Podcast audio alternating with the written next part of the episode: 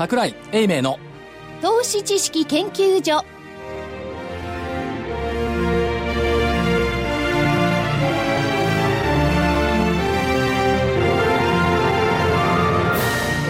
皆さんこんにちは。こんにちは。櫻井英明の投資知識研究所のお時間です。スタジオには櫻井所長。なんか彼女さん今明るく喋ったね。嬉しそうだったね、うん、なんかいいことあったのかな。艶があった。柿でも届いたかな。柿なんでそこに行くんですか。柿に秋だから彼女さんのところでいろいろね野菜とか届くのよ。ありがたいことでございます。これね現物が届いたりするのよ。お柿もいただきました。ほらあいただいた。美味しかったです。これで、ね、美味しかったですだよ。買ったよ。そう美味し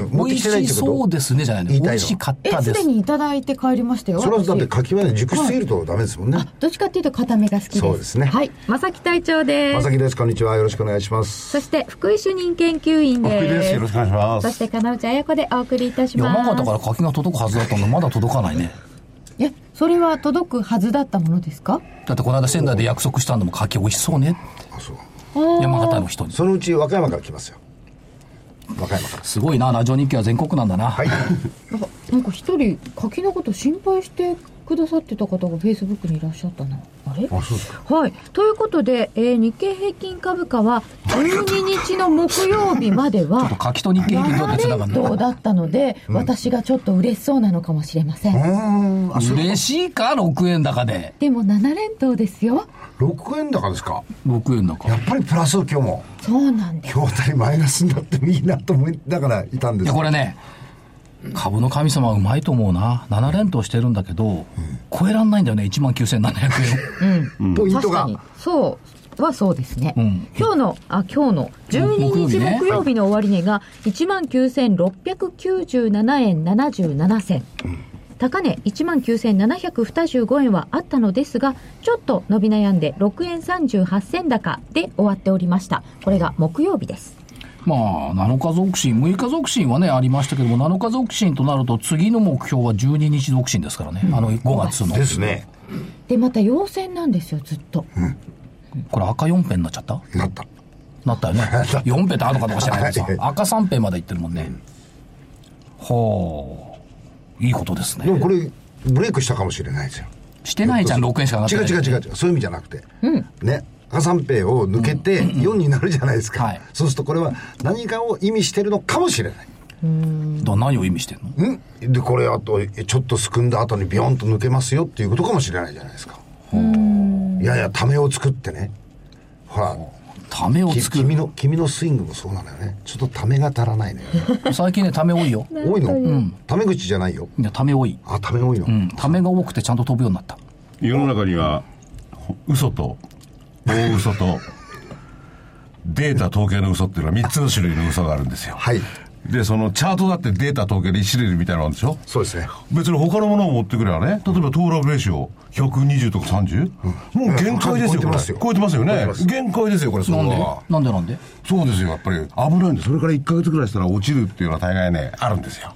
なあじゅうにがつの末に落ちないじゃまずいんですけどね。勉強が深くないな。騰落レシオ ひゃくにじゅっパーセント を超えてからさんしゅうかんすると株価が下がるというのはそうそういいそうそうそれをいい加減にひゃくよんじゅうなんかもう限界ですよっていうと本当に限界かと思うじゃないですか限界かもしれないじゃないですか。いや今限界ですよって言ったよ。でも限界ですよこれいいですよ私もだからチャートでねそれ抜けてきたからどんどんいくなんていう同じような名刺にこうなんていうんですかくらついてるようなもんじゃないですか。分かんないもん一数先は。それは分かんないですよ。去年は ひゃくろくじゅっパーセント までいったの、うん、そういうこともありますね。これね言っときますが騰落レシオはね下は正しいのよ、うんうん、下は正しいんだけど上はいい加減だからね下はね間違いなくななじゅう前半まで来てろくじゅうまでいったら反発することが多い、うんうん、上はねどこまでいくか分かんない、うん、はちがつのところでもってあのー、急落の直前、はい、ひゃくにじゅういくつまでいったんですよ、うん、ひゃくさんじゅういかなかったんですよ、うんうん、それでも小天井みたいな感じになってその後急落しちゃったんですよね、うん、で僕はこの間で何が気に食わないか個人的に気に食うか気に食わないかどうでもいいのかもしれないけどオーイーシーディー の成長予想、はい、あんなみんな無視してますよね。あんな いちパーセント ですよ。あんなに突きつけられたらこれ危ないなと思うのは普通ですよね。あれはね、はい、オーイーシーディー はね、うん、数字がいいときは話題しますけど、うん、数字が悪いときは話題しないの。見えないふりってやつ。それ見えないふりが危ないんだからって。何が いちパーセント なんですか。 オーイーシーディー、うん、成長率成長率 れいてんいちパーセントうんえっと、下方修正して下方修正いちパーセント っていうのはじゅうろくねんの日本の成長率ですね。そうそうそう、うん、まあそんなこと言ったらもっともっといい加減なのは雇用統計のもっといい加減ちゃう何がにじゅうななまんにんよね。あれ す, すごく上下触れるんですね、あの人。触れますね、うん、そりゃそうでしょう。だって手紙で出すのよ。手紙、うん、ほー、知りませんでした。お手紙ですか。しかも去年のいちがつか一昨年のいちがつかな、あの政府がストライキに入っちゃってさ、うん、労働者 労, 労, 労働者だっけ、あそこ担当者よにんしかいなくって、あどうすんだ、オフィスに入れなかったじゃないですか。ありましたね、うん、そのレベルよ。意外とアナログアナログ意外とじゃアナログなのだからにかげつの前のやつを情報修正したり下方修正したりする。うーん、それを速報値で喜んだりなんとかしてるってのはお愚かなことなの、うん、まあね、そうですよね。にかげつ待ちはちゃんとした数字が出ると。そうにかげつ待てない、ちょっと遅いですよね。そうですね。でそれだけじゃなくて、今度はほらにかげつじゃないけど直近だけど、なんかアメリカの方では別に笑って言ってるわけじゃないけど、年末商戦、クリスマス商戦も芳しくないなんて出てたらしいですね、予想が。どういうことなのかよくわかんないんですけどもね。メイシーズがね、いまいちとかね、うん、その前にそもそも雇用統計は、うん、ここが嘘なんだよ。軍事部門を除く非農業部門よ、うんうんうん、非農業部門って要するにサラリーマンでしょ、うん、で就農者が増えたらどうするのって、このカウントないの。あ、まあまあ冬場ですから分かんないですよ。 か, かつショックアブソーバー軍事部門なんで、これはもうどこの国でも国家機密なんだけど、うん、これ抜いてるんだもん、うん、ほうほう、だあんまり意味ないんじゃない。いやでもそういう意味で言ったら、それはあの国家の部分であって民間の動きを表すものじゃないですからね。どれが、うん、あの軍人ってやつはもちろんだけど、給料は同じでしょ、もらうっていう意味では。まあもらうっていう意味ではね。じゃあ軍人はお金使えませんか、消費しませんか。使う暇がないんじゃないですか、ずっと基地にいると。僕はよく分かんないけど。いやいや、奥さんは使うでしょ。でも、まあなるほどね、軍人が成功報酬でもってね、ストックオプションもらうとかってのはないですからね、まあ、ないです当たり前じゃん。決められたお金しかもらえませんから、うん、でも脱サラして農業に入った人は入らないわけですね。そうよ、だから就業者が減っちゃうの、うん、アメリカはね結構農業のどうするの。サラリーマン辞めて農業やった方がたくさん儲かってたらどうすんのこれ。そうですね、まあ、日本だってね、うん、そういえばね、労働農業入れないんですけどね、うん、まあ、だからとさっき言った統計のいい加減さってのはここに現れるし、 ジーディーピー だって中国の ジーディーピー がさんしゅうかんで出る方がおかしい、まあね、うん、日本の ジーディーピー も結構怪しい。来週だっけ、はい、いよいよ月曜日の夜つき前に出てきます、ね、あの、ね、物事ってのはね、規模が大きくなればなるほどね、詐欺チックになるのよ詐欺チック、うん、なんか壮大になればなるほどね、いかがわしくなる。でも壮大だからこそみんな信用するんだね、うんうん、これ細かいね、町場の統計出してごらんうちの町内会の就業、就業率が出したら嘘だろとか言う。だって分かりますもん、隣のおじちゃんが働いてるかどうか。これが国家的になると誰もね疑わなくなるから不思議なんだよね。分かんないんですよね、見えないから、うん、国家という装置は恐ろしいもんですね、うん、国家は恐ろしいですけども、安倍さん元気ですね。元気ですね。元気ですよ。うん。ちょっとだってね、どこにマレーシア行ってパリ行くって、うん、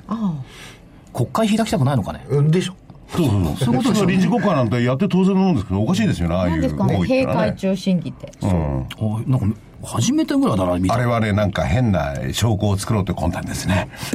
その代わり来年早めにあの開きますよっていう話になってるんでしょ。そうですね。いちがつの初めから。うん、でもそれそれまでにほらパンツ問題って言うんですか。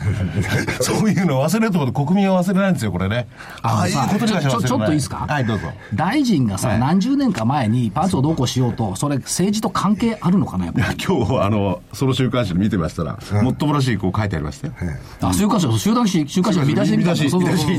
何十年前だからそういう品性のうんぬん感動って書いてやってね、なるほど、やっぱり品性とは変わんないのかね。うわ分かんないです、変わる方もいらっしゃるのなんとも言えないけど分かんないですね。でも今国会開いたらパンツ以外にもっと重要な突っ込まれそうな問題いっぱいありますよね。安全保障の問題、仕入れの問題、法人税の問題もの、あのね突っ込まなくていいの別にあのね突っ込まなくていいの政策がまともで経済がまともで国民全員の生活が守られていれば、それ僕はいいと思いますよ、うん、でも生活守られてる、うん、じゃあねそれが、ま、守られてないから問題なんだ。統計の嘘かどうか知らないけれども、はい、ボーナスいいとか言ってるけど鳴らせばマイナスですよ今回は、まあねね、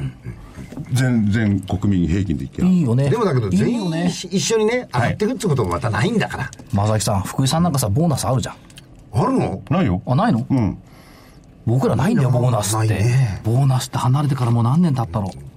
じゅうねん以上、ね、の話のすり替えだな、はい、でえー、っとね実は東証一部の時価総額は昨日の段階でろっぴゃくちょうえんに乗りました、うん、はい。誰も言わないんだよね。今日もプラスろくえんぐらいだったら乗ってますよ、乗 っ, て、ね、乗ってるんですけど、これね、うん、えー、っと政府保有株を除くとごひゃくはちじゅうろくちょうえんなんだよね、うんうんうん、ごひゃくはちじゅうろくちょうえんでね、このろっぴゃくちょうえん乗ったのは突然増えたのはですね、はい、先週の水曜日に突然増えたんですよ増えますよね、じゅうななちょうえんぐらい増えたんだ、じゅうはちちょうえん増えたじゃない、ゆうちょが、うん、あのさんしゃ団子さん兄弟が上場したんで団子さん兄弟、うん、ここの指摘はね木曜日の大引けに至るまで聞かれなかったね、うん、先週僕らちょっと言いましたよね、うん、いやだからみんなそれは、それは当然だと思って言わないんじゃないですか、ろっぴゃくちょうえんだろうがなんだろうが、そうそうだけど日経新聞の朝方ので見てろっぴゃくちょうえん今日乗ったなっていう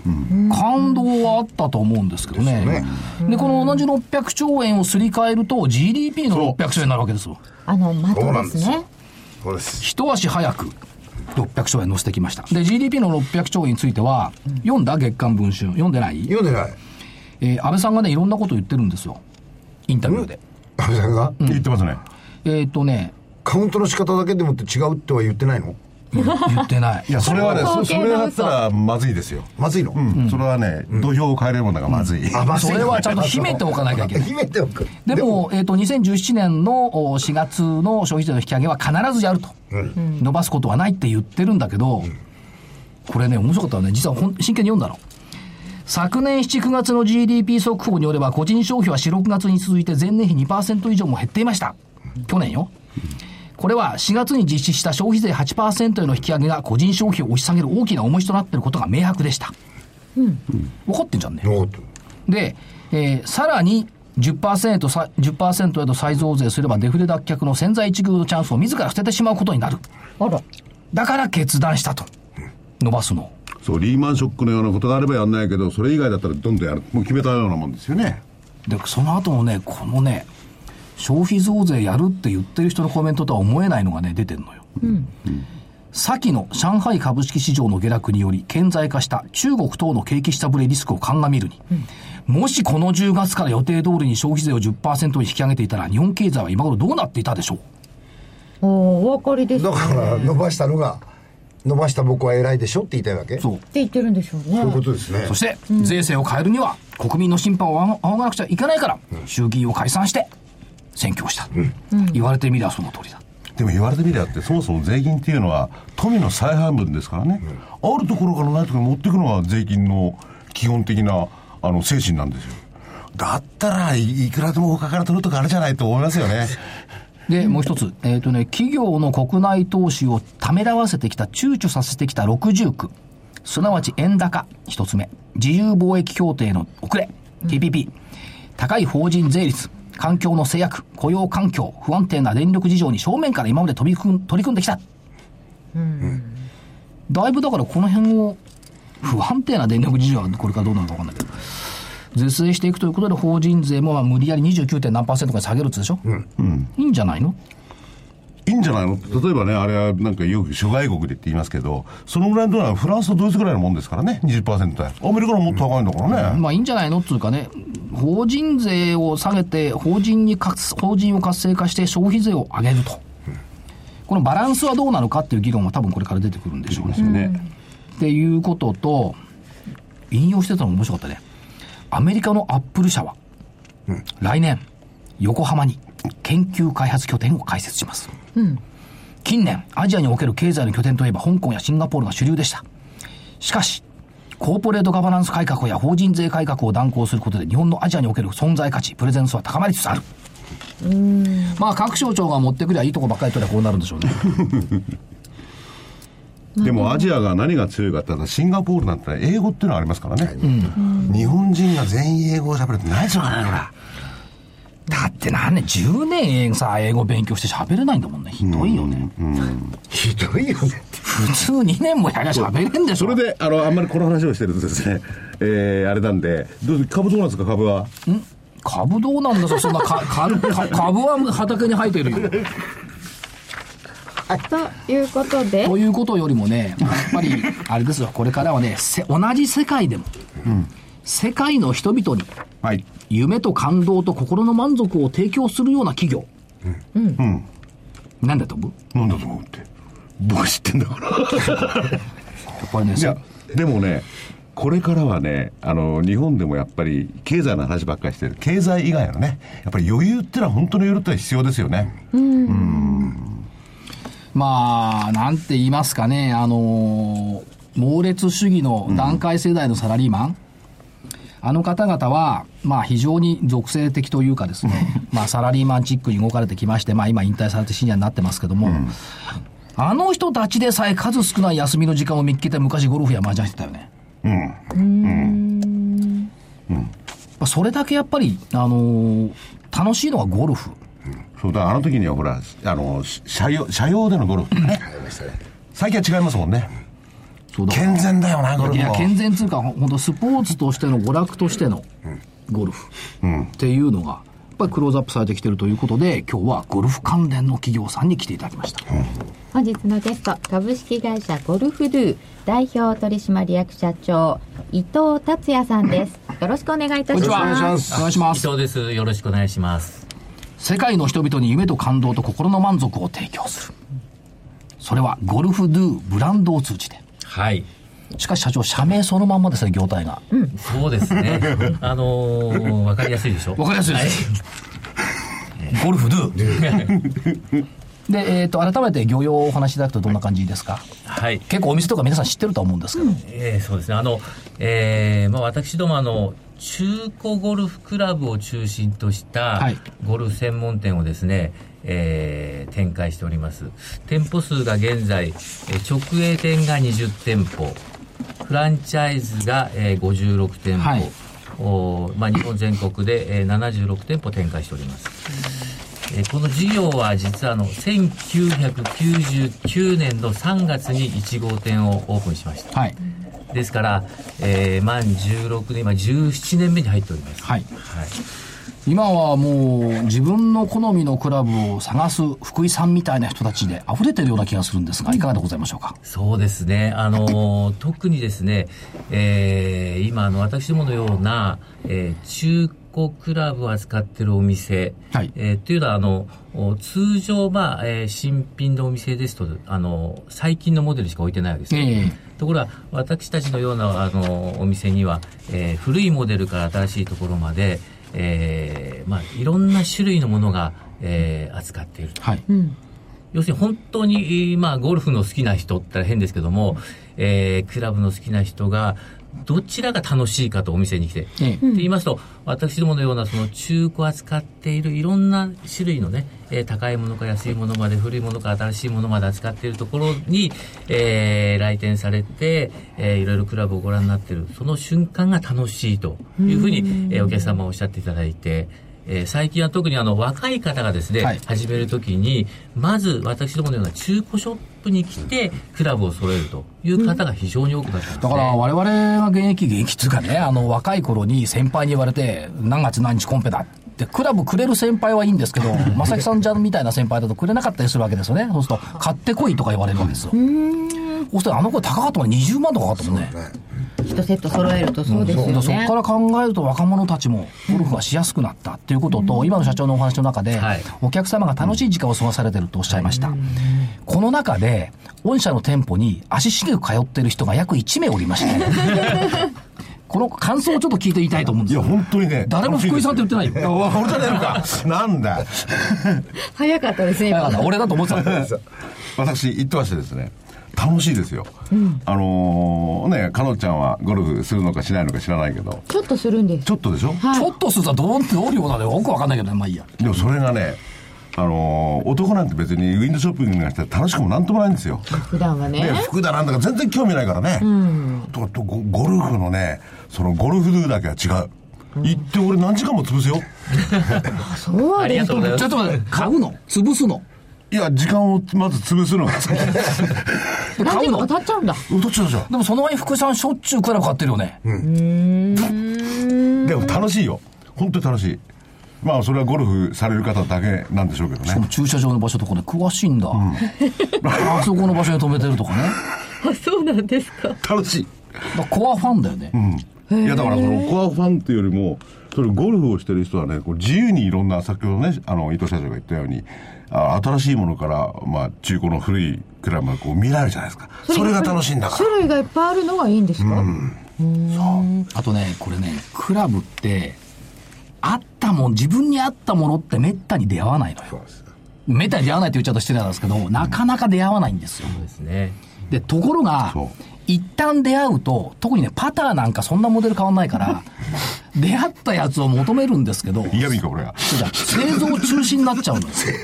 製造中止、えー、いやそれはそうですよね。多くのパターとかドライバーなんかでもどんどん進化していっちゃうから、その自分にしっくりきたやつが次のモデルが合うかつ合わなかったりする。だって進化するんだったら進化したものの方が良くないんですか。それはいいかもしれない。だけど合ったものっつうのは違うんだ。違う。そうすると何が起こるかっていうと、この合ったやつをとことん使いまくるとね、パターでもねグリップとかぐじゅぐじゅになってきてね、もう使えないレベルになる。へー。そうじゃなくって、ゴルフドゥさんのさっきホームページ見てたら、うん、探し求めていたパターが実は何十本も置いてあって、うん、これリユースすりゃいいんだ、うん、そうするともうなくなった青春が戻ってくる感じ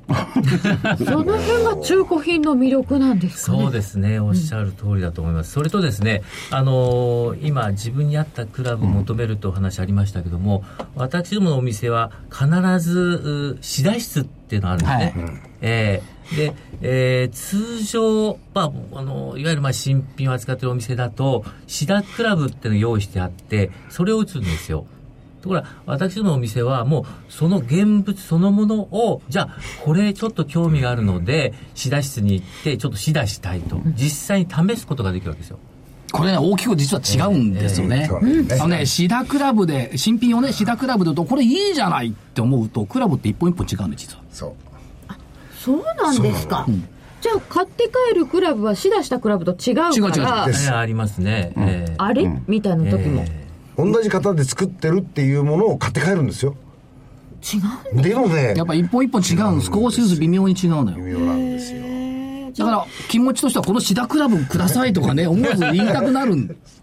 で一回聞いたことがあるの、うん。シダクラブって売ってるクラブと別なんですかって聞いたことある。うん、いや別じゃないって言うんですけど、気持ちとしてはね、どうもシダクラブがいい。うん、ということは。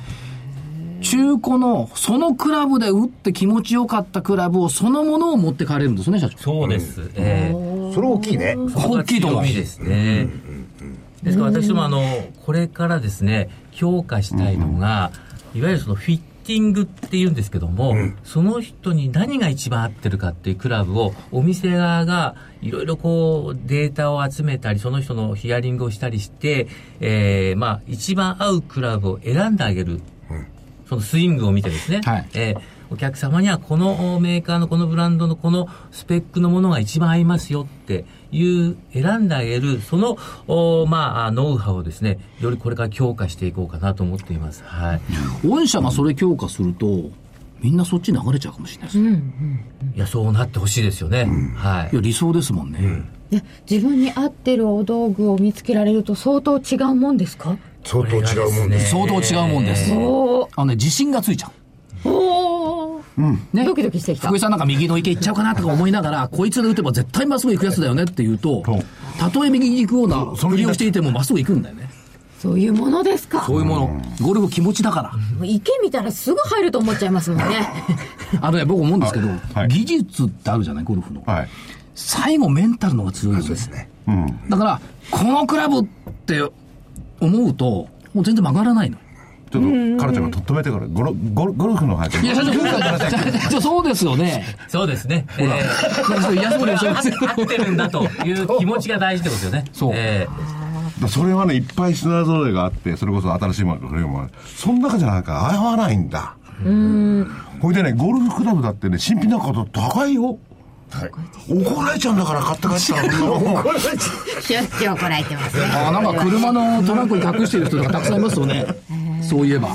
ね。だからどれだけね、いやこれは中古で買ってきたんだよなんて、それだけであんまり怒りがね収まりますから非常に夫婦円満にもゴルフさんは貢献してる、まあ、それ福井県の話ですけどねやっぱり社長はですね、ゴルファーの望むあらゆる商品サービスを提供できる、うん方向を目指している、はいえー、そうですね。これやっぱり大きいですよね、うん、で、えー、っと全国にこう直営店で、えー、直営フランチャイズを含めて、はいえー、はちじゅってんぽ近くを展開されている、はい、ゴルフ業界でお客様満足度ナンバーワン企業を目指す、はいうんうん、僕は客ですからね。ところで社長、これあの買いたいクラブってあるんですけど、はい、売りたいクラブがあった時どうしたんですか？あもちろんその店頭に、えー、お越しいただいて、はいえー、しっかりと査定させていただいてですね、はいえーまあ、買い取らせていただくという形も取れますし、はい、私はあのネットであの買い取りもしてるんですね、はいえー、あのオンラインショップやっておりましてですね、実はこのネットの売り上げがものすごく伸びてるんです今、えーえーあのインターネットで、えー、クラブ中古クラブをですね探してそのまま注文される方っていうのはですね、前年比今 ひゃくさんじゅっパーセント 伸びてます。えー、そんなにですか？倍ですね。えーえーでこれからはただちょっとそれに比べると売ってくれる方が少ないんですね、うんはいはいはいえー、ですからこれからちょっと強化したいのが、えー、中古クラブをネットでいかに買い取るかと、うんうんうん、ここをちょっと強化しようと思ってます、うんはいえー、今現在で在庫がじゅうまんぼん以上ある。じゅうまんぼんじゅうごまんぼんですか、えー、じゅうごまんぼん、はい、おそれでもやっぱりこのニーズに応えるためにもっとたくさん、うん、そうですね、はいえー、正木さんなんか多分家にたくさんゴロゴロしてると思います。ありますね。うーんもったいないから売ってさせるから。だって僕のクラブ今クラシッククラブなんで多分使わないクラブ飾っとくクラブなんですよ。皆さんあのそうおっしゃってですね、なかなかお持ちいただけないんですけども、はい、実際に持ってきていただくとちゃんと値段がつくケースもありますからはいぜひ一度。キャラウェイのヘブンアイアンなんてヘブンウッドなんていまだに人気あるよね。あれにじゅうねんぐらい前ですよ。あの一揃いいちばんからよんばん、うんごばんまでですか、そういうのをこう揃えて、うん、まあ趣味ですねこれは、うん、飾っとくだけですからね、うんまあ、コレクションされる方はね、はい、もちろんいらっしゃいますので、はい、でも中古でお買いになる方は多いけどなかなか売る方が少ないっていうのはなんか分かる気がしますね。あそうですね持ってるのは持ってるんでしょうね、えー、そのまんま、えー、持ってますね。でも結構ね大きいからね大変なんだようちのところもバレるから、ね、大きいっていうかね屋根裏でいっぱいあるんでねうるさいんですよ奥さんが、うん、そ, そういうなそういう中で社長ですね、うんはい、クラブだけじゃなくって、えーえー、とレディース専門ゴルフ イーシー サイト、はい、これキュルキュルリユース、そうですじゅうがつからスタートされました、はい、スタートしました。これはレディース専門の、えーなんていうんですか、着物というかアパレルというか、アパレル、ね、ゴルフクラブじゃないんだ、えー、アパレルなんだ、着物じゃないんだすいません、しかもあのゴルフウェアに特化してますから、そうウェアです、ウェアウェアです。で、あのブランドものですね、はい、比較的そのポロシャツいちまい、そうですね、最低でもいちまんごせんえんかにまんえんぐらいのラインですね、えー、高いんです今、えー、女性だから買えるんだね、えー男性も僕そんな高いもの買えないもん。あのね、福井、福井さんとか我々、まあ、しょっちゅう見たような T シャツやポロシャツやってるね、うん、うん女性は買えますよね。女性の場合はですね、一度着ていったものを同じメンバーで次も着ていくってことは非常に嫌がるんですね、うんえー、ですからその度にじゃあにまんえんのポロシャツ買えないわけですよ、はい、ですからあのちょっと程度のいいあの中古品であってもね、程度が良ければ、うん、安いとどんどん買いたいと、要するにもうアンケートを取ったら、えー、女性ゴルファーの方の ごじゅっパーセント が中古でもぜひ買いたいというふうに、逆に言うとそういうもののマーケットができる可能性あるわけですか。いやこれはですね、いっかい来たら次に、はい、だってそうですよね、ですよね。そんなにだからあの着古してないものがすぐ出てきちゃう、ぐるぐるぐるぐる回る、ね、しかもこれは売りたいっていう方はですね、うんえー、ゴルファーの はちじゅっパーセント の方いらっしゃったんですね、女性ゴルファーの。要するに買う方はちょっと抵抗ある方もいらっしゃるじゃないですか、うん、中古は。だけど売る売りたいって方ははちわりですよ、女性ゴルファー。すごい。いや分からない気がします、えー、あのウェアはたまるんですよ、えー、そのシャツ類は特にたまるほど持ってんだ、たまるほどあります。しかも女性のそのゴルフ、女性ゴルファーのですね、うん、ゴルフ用品に対する支出、えー、これあのゴルフクラブよりもゴルフウェアのが圧倒的高いですねそうですか、ねえー、これ調査したらですね、まあ、こうデータも出てるんですけども ななじゅっパーセント 上にかけてるんですよ。そんなに、えー、男性は全く逆ですよ。男性はクラブにお金をかけるんですけども、えーえー、女性はウェアの方に勝てると。ですからこれから伸びしろとしては、えー、この救急リユースをフックにして突破口にしていってアパレルをもちろんこう市場を作りたいんですけども、その先には女性のクラブの市場ですね、ちょっとこれ伸びしろあるんじゃないかなと思ってまして、ねえー、それは確かにね、えー、あの僕もよく店に伺うんですけども、女性はいない来てないもんね。そうなんです、えー、あれ来ればで、なおかつ女性のクラブの品揃えも大した数はないですよね、まだねまだねそうなんです、うんえー、いや本当にやる女性はね、うん、リリースつかないんだよね。何男、うん、メンズ使うの。でもいやいやお客さんとしてはね、うん、あんまり見かけたことがないですね。そうなんです。あの私特にあの女性はちょっと弱いんですね、うんえー、ところでね、あのゴルフの人口、まあ、人口日本は減ってますけれども、はいえー、ゴルフの人口も減っちゃってると思うんですよ、はい、でその中でその男女比ってのはどんなもんなんですよ。そういうのデータありますか。ありますね、はい、えー、えーと女性は、まあ、例えばこのデータとしてはですね、うんえー、参加率ってデータがあるんですけども、はいえー、男性が、えーまあ、ひゃくにん中 じゅういってんごパーセント、まあ、あの じゅういってんごパーセント に対して女性の参加率は、えー、にてんきゅうパーセント、よんぶんのいちか。そうなんですよね。おそらくこれはあの私のまあ試算ですけども、女性ゴルファーって日本国内でひゃくまんからひゃくにじゅうまんにんぐらいと思います、うんうんはい、プロの方はね結構有名な方が、うん、アイドル的な方々もいっぱいいらっしゃるのに、うん、最近でもあれですよ、ゴルフの練習なんか言いますと若い女性なんか一人で来たりなんかって練習してますよ、うん、いますね。思わず声をかけて教えてやろうと思うけど、親父下手だから教えたくないってあっちは言うでしょうからでも女性増えてんじゃないですか。そうです。あと面白いデータがあってですね、えー、女一いっかいやってやめた人っているじゃないですか、はい、ゴルフ過去やったけども今やってないんだって、その人たちがあの全体 じゅうごパーセント 実は存在してるんですけども、うん、あの女性の方が再開したいっていう欲強いんですね、うん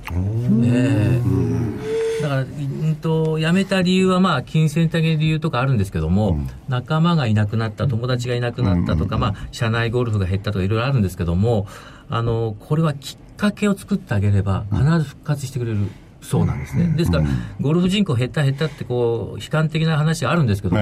いくらでもお客さん、まあ変なし顧客が想像できるというふうに私考えてるんですね、えー、そういう中で今後の展開っていうのは主にどういうことをお考えになっておられるでしょうか。はい、えーまあ、私どもあの先ほど申し上げたようにネットがあのかなり伸びておりますので、えー、今後私どもキーワードとしては、えー、ネット人とリアルの融合ってもうこれあの以前から言われてるんですけども、これちょっと本格的に取り組んでいきたいなと思っています、えーまあ、もちろんポイントの共有、今インターネットで購入される会員のお客様と店舗利用されるお客様、仮に同じ人であっても別々の扱いになってるんですね、はい、違う人の扱いになってるんですよ。ですからそういったものを統一化してポイントの共有化を図ったりして、うんえー、お客様の利便性高めたりですね、えー、そもそもネットネットのお客様が、うんえー、じゃあネットで注文した後に、えー、商品はお店に届けてもらって、うん、で届いた商品をお店で試打して最終的に納得していただいて購入していただくとか、そういうこともちょっとできるかな。それいいですね。それいいね、うんうん、そうなのよ。あのないものを頼むとギャンブルになったりするので、そうそうそう、うん、で僕はね基本的に、まあ、今ネットの時代からネットってあんまり信用してないんですよね、うん、あんなもんネットで買えるかってやっぱり自分で見てこう振ってね、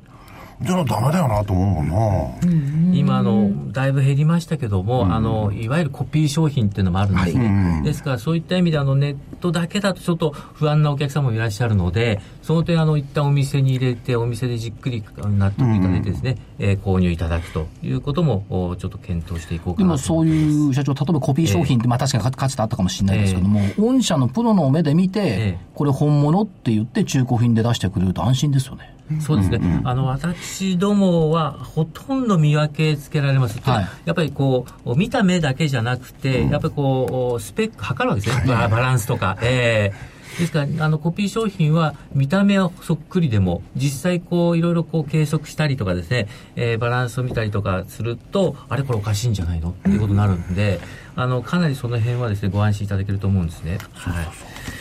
だからね、お店の方もプロですよね、はい、うん、これ大事なところですね、うん、はい、それからあの先ほどこれも言いましたけども、あのフィッティングとかリペアを強化していきたいと、はい、私も練習場の中にですね、うん、直営店で実はあのゴルフ練習場の中にインショップで、うん、えーまあ、曲がりしてこう出店してるんですけど、そこはあのゴルフドゥスタジオっていう、まあ、工房ですね、うん、新しい業態を今あの実験店で出してるんですけども、うん、これもですね、えー、今そのゴルファーのニーズにちょっと合ってまして、うん、これを全国展開できないかなって今ちょっと模索しています。は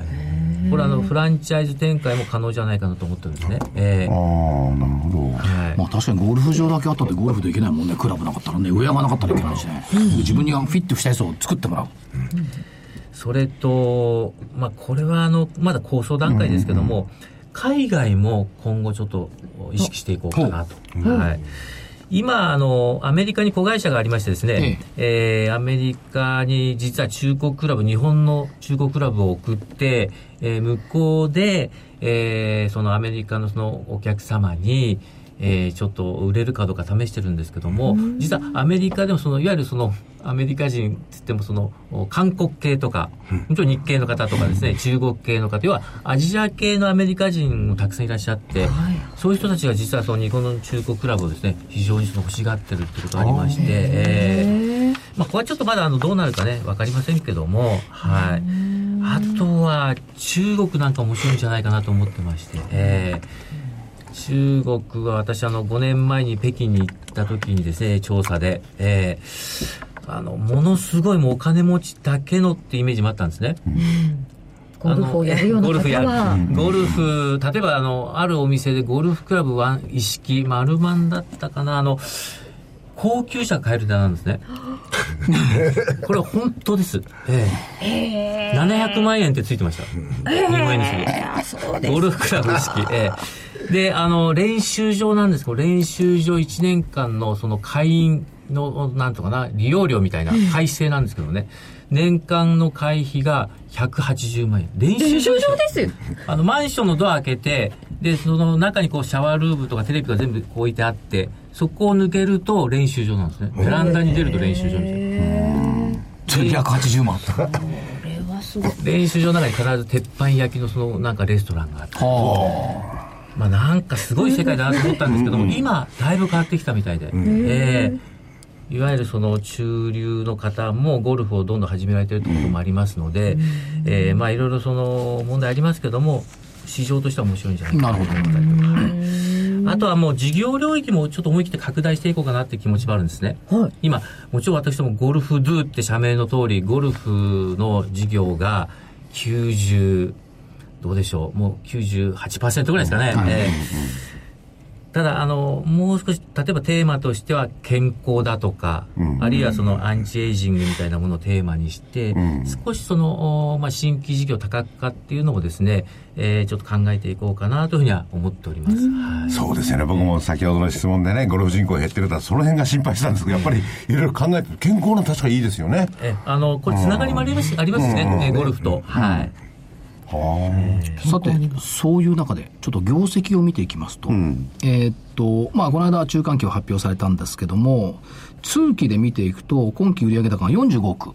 はい、という見通し、えーはい、えーっと中間期でにじゅうにおくですから、ほぼ進捗率が半分、うん、営業中間の半分ですよね、うん、営業利益ななせんまん通期、うん、中間期ごせんまん、うん、これは半分とは言わない、うんね、結構紙強かった、ね、といったところがありますんで、えー、と経常利益で見てもろくせんまんに対して通期中間期よんせんはっぴゃくまん、前年比だと にひゃくさんじゅっパーセント の伸びですからね、うん、徐々にこうこうやっぱり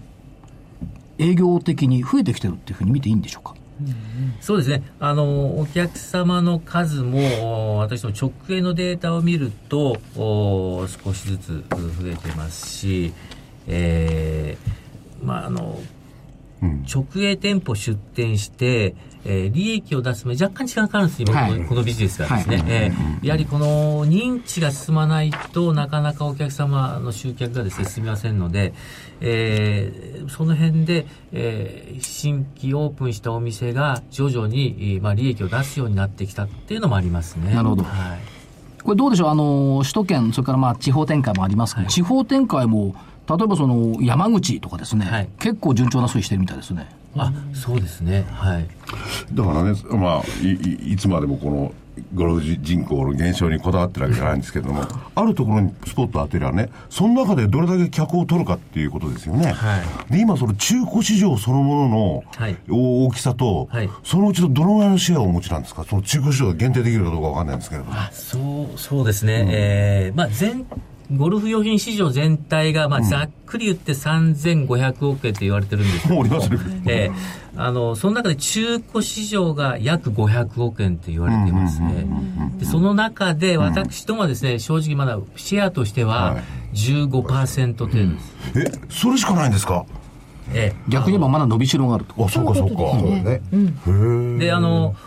中古市場だけはまあ少し伸びてるんですね、うん、まあ、私どももそうですし、えー、競合他社も頑張ってますので、うん、えー、中古市場は少しずつ、まあ、あの伸びています。ただゴルフ用品そのものはそれほど伸びてないんですけども、ですから要は今まで新品しか買わないぞと言っていたお客様も私どものようなお店にどんどん足を運んでいただいてるんですね今、えーえー、拡大基調の入り口。いや、それで中古用品って言うんですけど、うん、必ずしも中古じゃなくて新古っていうんですか、えー、もう本当に直近に販売されたようなものが結構たくさんあるんですよね、えー、クラブが。そうですね、あの中古ってイメージだとなんかちょっと汚れてるとか汚いんじゃないかっていう人がイメージされる方もいらっしゃると思うんですけども、うん、えー、もう全く私もメンテナンスにはとにかく、まあ、大げさに言うと命かけてますから、うんうん、とにかく磨いてきれいにして、だからお客さんも驚かれるんですけど、あのこれ中古ショップなのとか、これ中古なのっていう方がたくさんいらっしゃるんですね。えー、そこに行って福井さんは飽きずに何時間もいるわけですよ。まあ、何時間そんな一日いるわけじゃないですけどね、にじかんぐらいですでもでもあの僕が知ってる範囲だとね、そういう中古を扱ってる店っては何軒かあって、